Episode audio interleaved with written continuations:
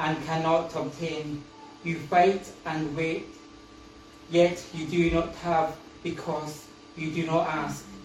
You ask and you do not receive because you ask amiss, and that you may spend it on your pleasures.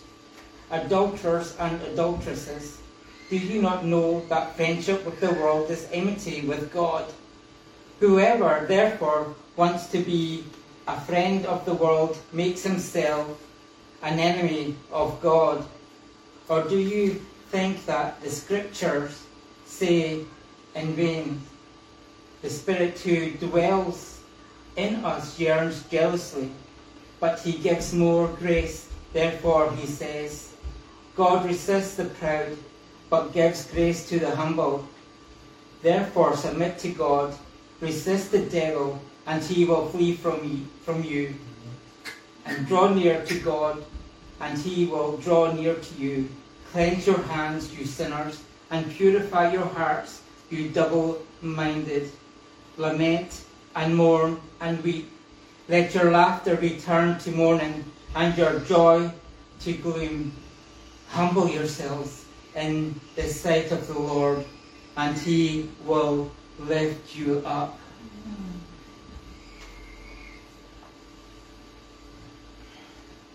So, my kind of main title here today is um, Double Minded Christians. Do I just press up? Yeah.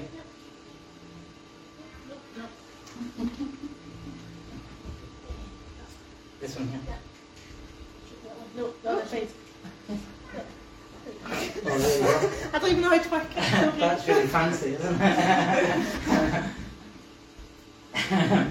So this year, my main studies have been in the book of James, and as some of you kind of know, that I've been given the Vision Friday night um, devotionals a few times, sharing what I have gleaned from these chapters and verses in the book of James.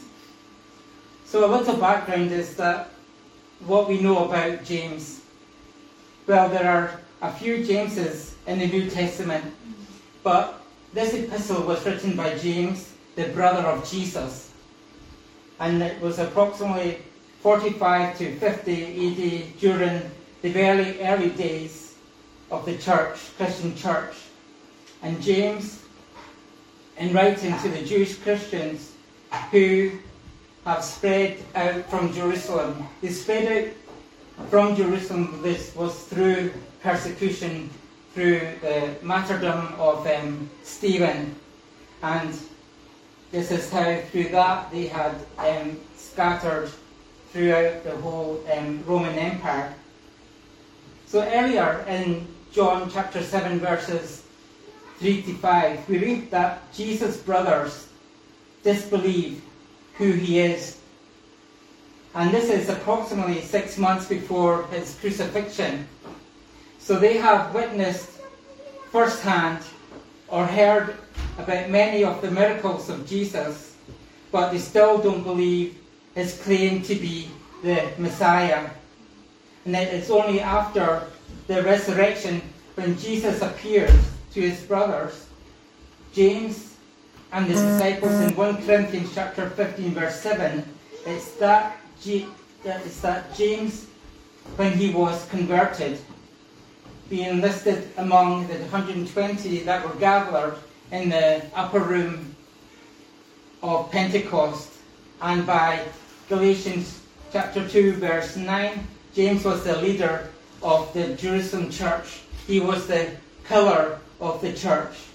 And this was quite a turnaround, and the evidence was of the miraculous nature of the resurrection. He came from skeptic and mocker to leader, and in the time became a martyr. And James shows that what it means, what it means to live out our faith in the fullness of Christ. So today I want to, as we look at James chapter 4 verses 1 to 10, 1 to 10, James pulls no punches in these verses. Up until now, this point, he has written to his beloved brethren. And as we will soon see, his tone changes and he is a, has a very direct approach in his rebuke to the early church members. His intention isn't to be harsh, but it's rather to encourage, to encourage these believers to live out their faith with wisdom so that they could be effective for Christ. So while this letter was written to the early to the early believers, the instruction and encouragement is just as relevant for us today. James is concerned that worldly wisdom, which isn't wisdom at all, has infiltrated the church. And we certainly see this in many churches today. In James chapter 1, verse 8, James warns against being double minded, being a double minded man or lady. He warns that this will lead to instability and unbelief that will cause division and ungodly behaviour.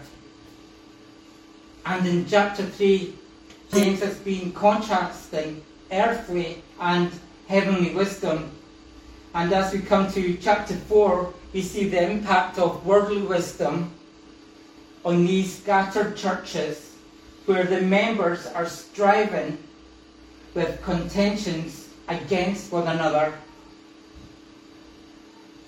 So, with these Jewish Christians, their carnal folly led to violent disputes, and the church just has the church today can just as easily fall into these kind of errors. So let's look how we can maintain unity through godly wisdom. I want to look at verses 1 and 2, the cause of conflicts amongst the double minded Christians. Our second point will be verses 3 to 6, the consequences of, a, of the consequences for double-minded Christians. And point three, will, from verses 7 to 10, will be the cure for double-minded Christians. So, our first point, verses 1 to 2, the cause of conflicts amongst double-minded Christians. James comes straight to the point in verse 1. He says here, Where do wars and fights come from among you? This is a, a messed up church. And we read twice of fights. The church members are brawling and weren't dwelling together in unity. And godly wisdom has been left out on the doorstep. And I wonder, have you ever known someone that will that that will make everything into an argument? Or have you been that person that makes everything into an argument? Well, that that's what these members are like. James doesn't especially mention the things they are arguing about, but he knows that the topics they are talk that they are arguing over aren't the root cause of their problem. The root cause is that they are carnally minded and no longer seeking the heart of God. And James continues Do they not come from your desires for pleasure that war in your members? These members were battling together because of their desires for pleasures, battling within themselves. Desires for pleasure from the Greek meaning hedon, which is the pursuit of sensual self indulgence In secular philosophy, it is the ethical theory that pleasure, in the sense that satisfaction of desires, is the highest good and proper aim of human life. No wonder the world is in such a mess with this kind of thinking amongst secular philosophers of today. They are being pumped out as moral or, or objective truth. You don't need to be especially a clever person to see how disastrous this type of thinking is affecting our world. James is warning.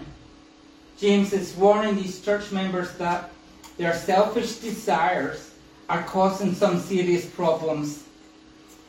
While they profess to, with their mouths to be followers of Christ, their actions tell different, they tell a different story. But James goes boldly on. You lust, he says here in James, you lust and you do not have. You murder and covet and cannot obtain. You fight and war. James is referencing the words of Jesus in Matthew 5, verses 21 to 22, in the Sermon of the Mount when he warns the he warns the people that to have hate towards their brother is committing murder in their heart. And these words, lust, murder, and covet, are the hard hitting words recognizable to the Jewish Christians who would be very, very familiar with the Old Testament, with the Ten Commandments, where all these listed as shall nots and his aim here is to really drive home how serious this situation is. And the cause of conflict amongst these early believers is that they have lost their sight of their first love. They have lost the vision of heavenly king of the heavenly kingdom and they are looking down instead of up. So let's look at our second point. The consequences of double-minded, the consequences for double-minded Christians. The last part of verse 2 to verse 3 reads, Yet you do not have because you do not ask. You ask and do not receive because you ask amiss, that you may spend it on your pleasures. Here we see the results of their double minded behavior.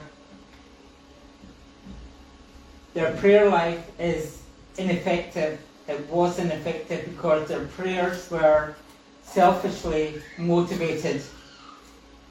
The purpose of prayer isn't to get whatever we want. God is not that kind of genie in the bottle ready to grant you three wishes. Because let's be real, if we had three wishes, one of them would certainly be to have endless wishes fulfilled. That'd be my answer.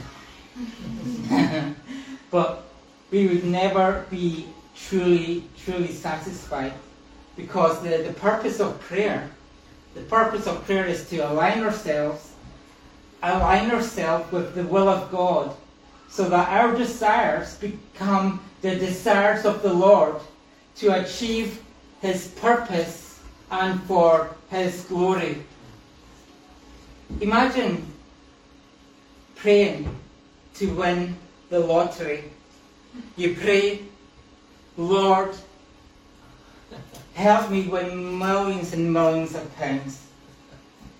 And if I win, I will share it with the church. Will you really? Or will you just give just a mediocre kind of offering while enjoying the rest of your spoils yourself? And Jeremiah warns, the heart is deceitfully above all things, desperately sick. Who can understand it? God was hearing the prayers of the self-centered Christians who James was addressing and was giving them a big fat no. Their desires didn't align with the will of God and their double-mindedness was causing them to battle and quarrel with other members in the church. The cause for their conflict is that their inability to shed the desire for things of the world and to live all out for Christ's kingdom, they were straddling the fence instead of being in full submission to the Lord. Look down here, listen here in verse 4. James gets bolder in his rebuke. Ye adulterers and adulteresses, know ye not that the friendship of the world is enmity with God. Whoever therefore will be a friend of the world is the enemy of God. This is a significant change in the tone as in previous chapters. He has used the phrase, my brethren, and my beloved brethren. And now they are adulterers and adulteresses. Just like when God saw Israel's unfaithfulness and idol worship as a form of adultery, in the, like in the book of Isaiah and throughout the Old Testament scriptures, this behavior among the Jewish Christians was spiritual adultery. They were being double minded, they were being unfaithful to God, to the God of their salvation.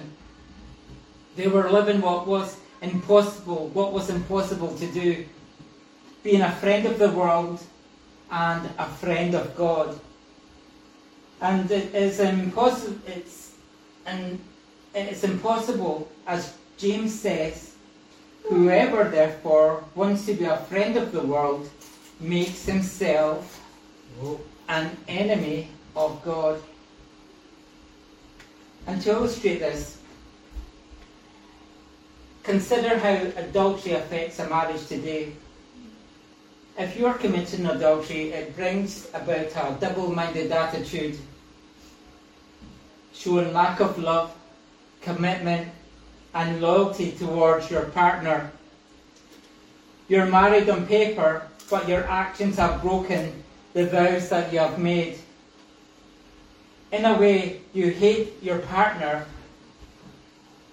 you don't want to be with them, you're living two lives, two timing, your behavior of unfaithfulness makes you an enemy of your spouse. And if you are living for worldly pleasure and you're an enemy of God, And James is giving us a, us a warning. If we are more focused on the world than on God, and if our desires are first and foremost on worldly things, it is like a, a broken marriage, unfaithful through adultery. Let's look at verse 5.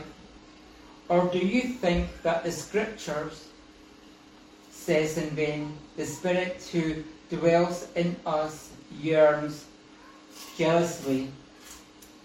God wants you to stop your double mindedness, adultery. It provokes the Holy Spirit to yearn jealously. Imagine your husband or your wife, the love of your life, looking with, looking with desire at someone else, how, would, how would that make you feel? You would yearn for them to return to you, to look at you in that way.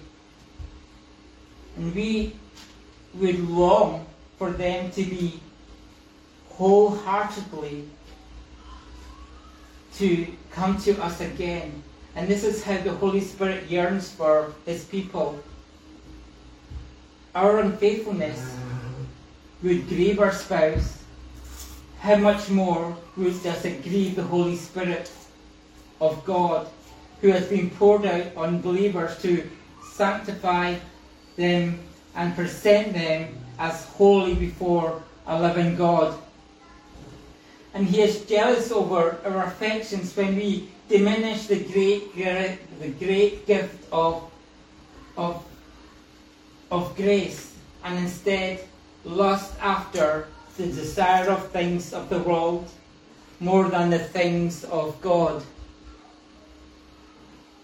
These verses have been pretty harsh to read and should provoke us to really examine ourselves and consider whether or not we have fallen into the traps of the world. And every day, every day we are kind of bombarded, bombarded through advertising and social media, social media with things that will make us happy and fulfilled. A bigger house, a nicer car, the latest iPhone, even a new partner that will be your soulmate. All these things are sold to us as must have things. And if we want to live happily ever after, and yet despite the relatively comfortable lives we live in the UK, more and more people are suffering from unhappiness, unfulfillment, and depression. But we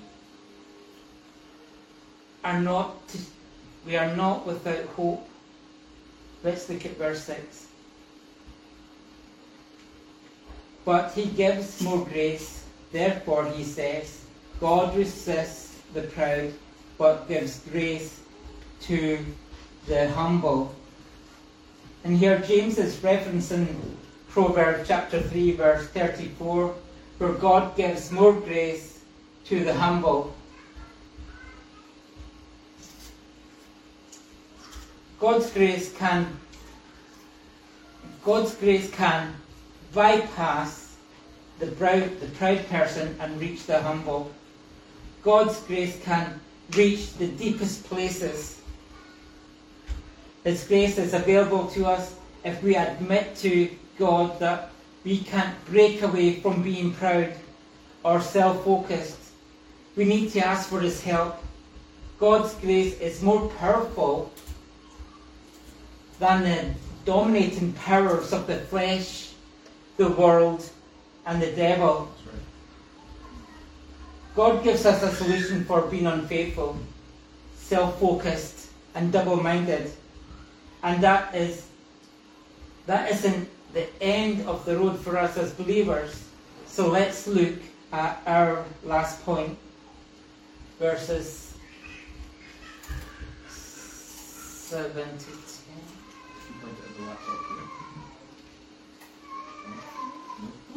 That's okay.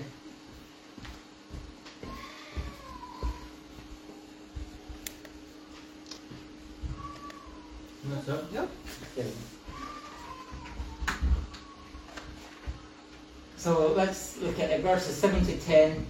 The cure for double double-minded Christians. In verses 7 to 10, James sets out how we can be cured from a double-minded worldly life. Let's look down at verse 7. It says here, Submit yourselves therefore to God, resist the devil, and he will flee from you. This is a verse that I've often heard in kind of Christian circles where they miss the, the start of this verse and they just say, resist the devil and he will flee from you.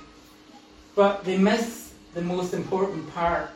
They miss the start of this verse and it is, submit you, yourself therefore to God. And this is past, this, this is the most, probably the most important um, verse of these ten verses. Submit yourself and there are two very important words, and submission is the key. We can't resist the devil on our own because the desires of the flesh are strong, just like Eve in the garden of, in the Garden of Eden. We are inclined to listen to the lies and to the whispers in our ear from the devil. The devil is clever. He mixes a little truth with a big lie, and we can easily be tricked if we aren't living life submitted fully to God. And Peter makes this point in 1 Peter verses 5. 1 Peter chapter 5 verse 9. It says here, resist him, the devil, be steadfast in the faith, knowing that the, the same suffering, suffering is experienced by your brotherhood in the world. Submit and be steadfast, resolute, both feet planted in the Word of God. Don't be swayed. The devil is having a field day with these double minded believers in the book of James. So James has reminded them to submit to God wholeheartedly. And when they do, God's grace will be manifest in them.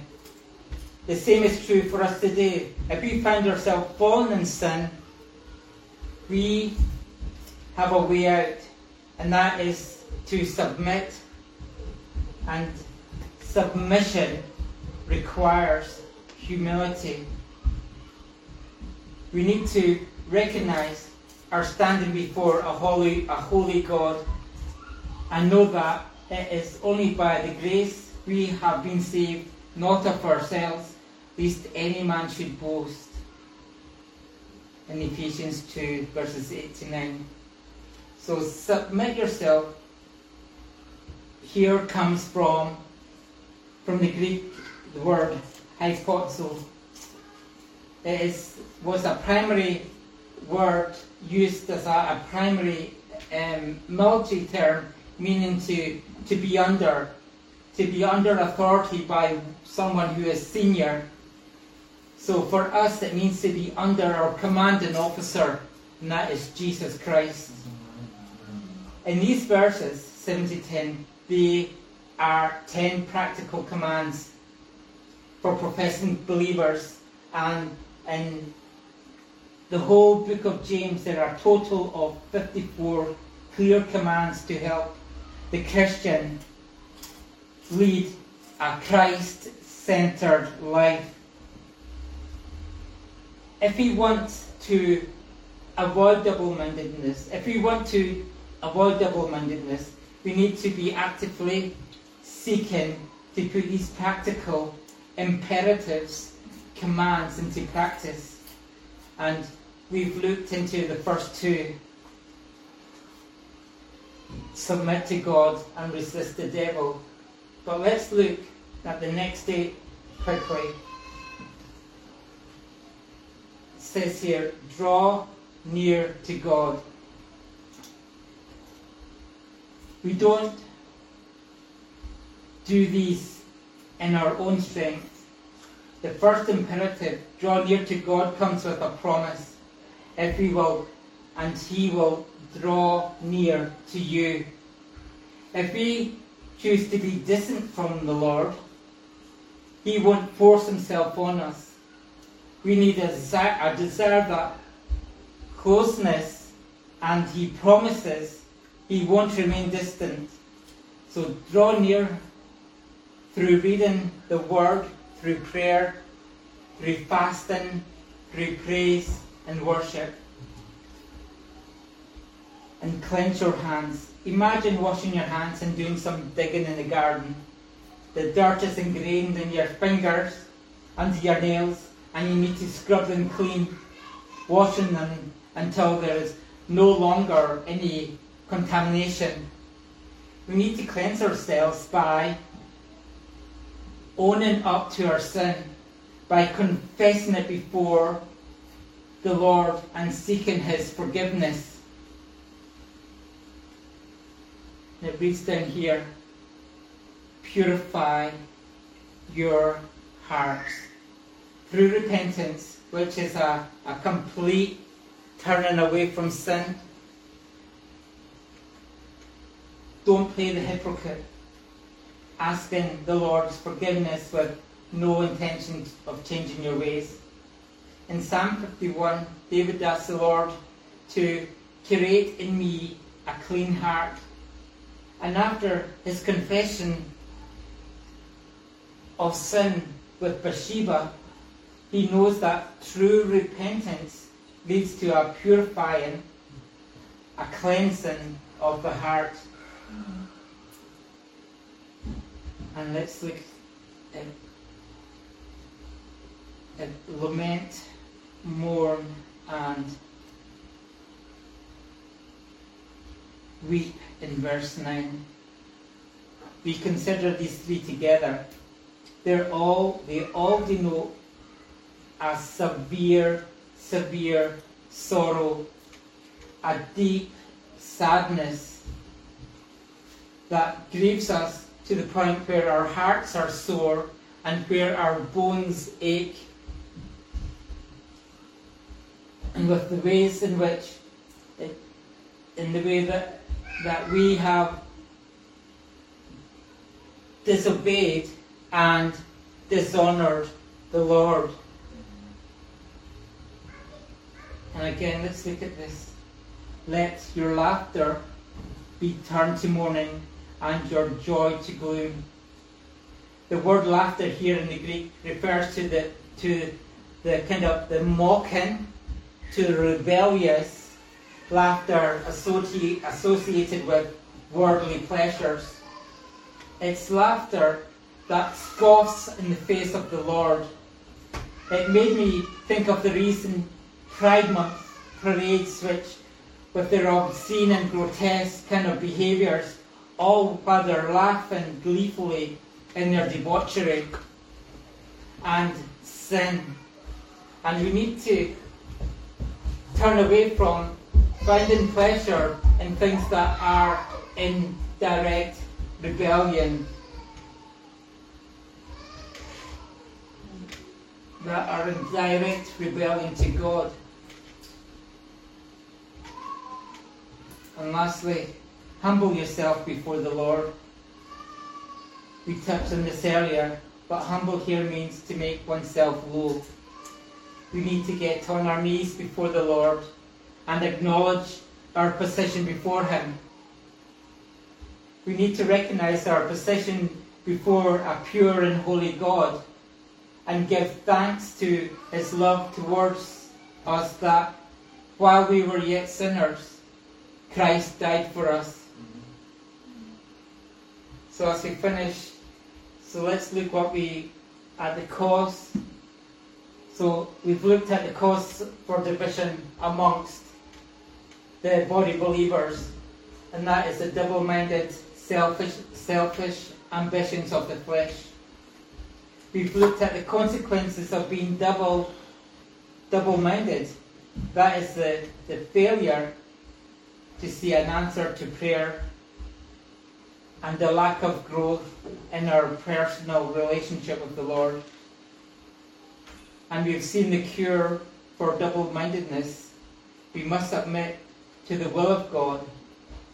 Submission will more often not mean making, uh, submission will more often and not mean making changes to our lives that are uncomfortable, but we well, we are called to surrender things we love, the things that we enjoy, the things we desire.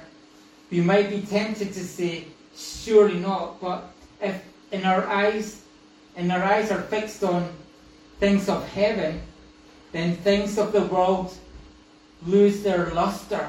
And as we grow closer to the Lord, our desire for heavenly things will increase. So we cry out to the Lord, I want more of you and less of me.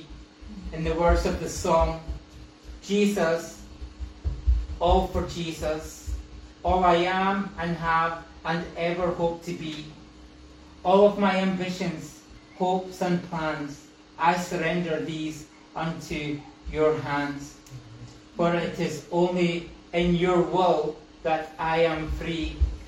Jesus, all for Jesus, all I am and have and ever hope to be. Thank you.